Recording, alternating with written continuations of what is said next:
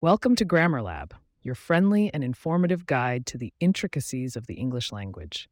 We're here to help you polish your grammar skills, one episode at a time. Today, we'll be delving into the distinction between advice and advise. You might think they're just two sides of the same coin, but there's more to it than meets the ear. Stick with us to discover the nuances that could make or break your next piece of wisdom giving.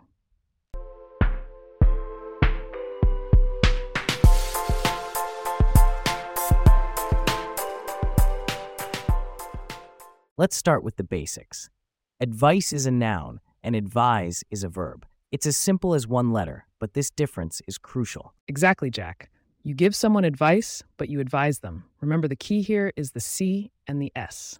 Advice with a C is what you give, advise with an S is what you do. But where did these words come from?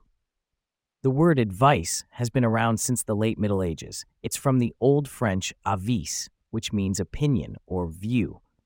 It settled into English around the 14th century. And for advise, well, that has a similar story. It also comes from Old French aviser or advisor, which means to consider or to reflect. This word too became a regular part of English in the 14th century. Right, and the usage has evolved over time. Originally, advise had meanings that included to warn or even to instruct, but these days it's primarily about offering recommendations or suggestions. So now that we've got some background, let's use them in context. Jack, let's play a quick game. I'll say a sentence with the word blank, and you fill it in with either advice or advise based on context. Ready? Born ready, Abby. Hit me. When I asked about my financial situation, my accountant gave me some sound blank. That would be advice. My accountant gave me some sound advice. Perfect. Next one Can you blank me on which computer I should buy? It's advise. Can you advise me on which computer I should buy? Nicely done. It seems you've got a handle on it. Remember, listeners, advice is a thing you receive or give, and advise is the action of giving recommendations. Now, here's a fun fact the pronunciation changed due to the noun verb distinction.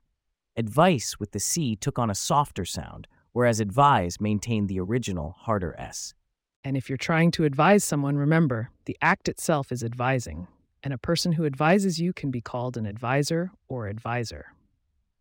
That's right, both spellings for advisor are acceptable, but some prefer advisor to reflect the Latin origin of the word. Let's lock in the knowledge with one more practice sentence. If you need blank, don't hesitate to ask. That's advice. If you need advice, don't hesitate to ask.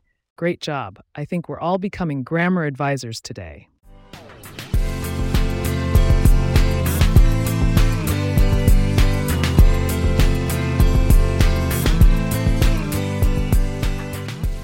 We're almost out of time, but we hope you found these insights on advice versus advise helpful.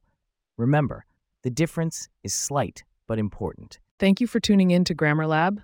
If you have questions that you would like for us to answer on future episodes, please get in touch at grammarlab at pagepods.com.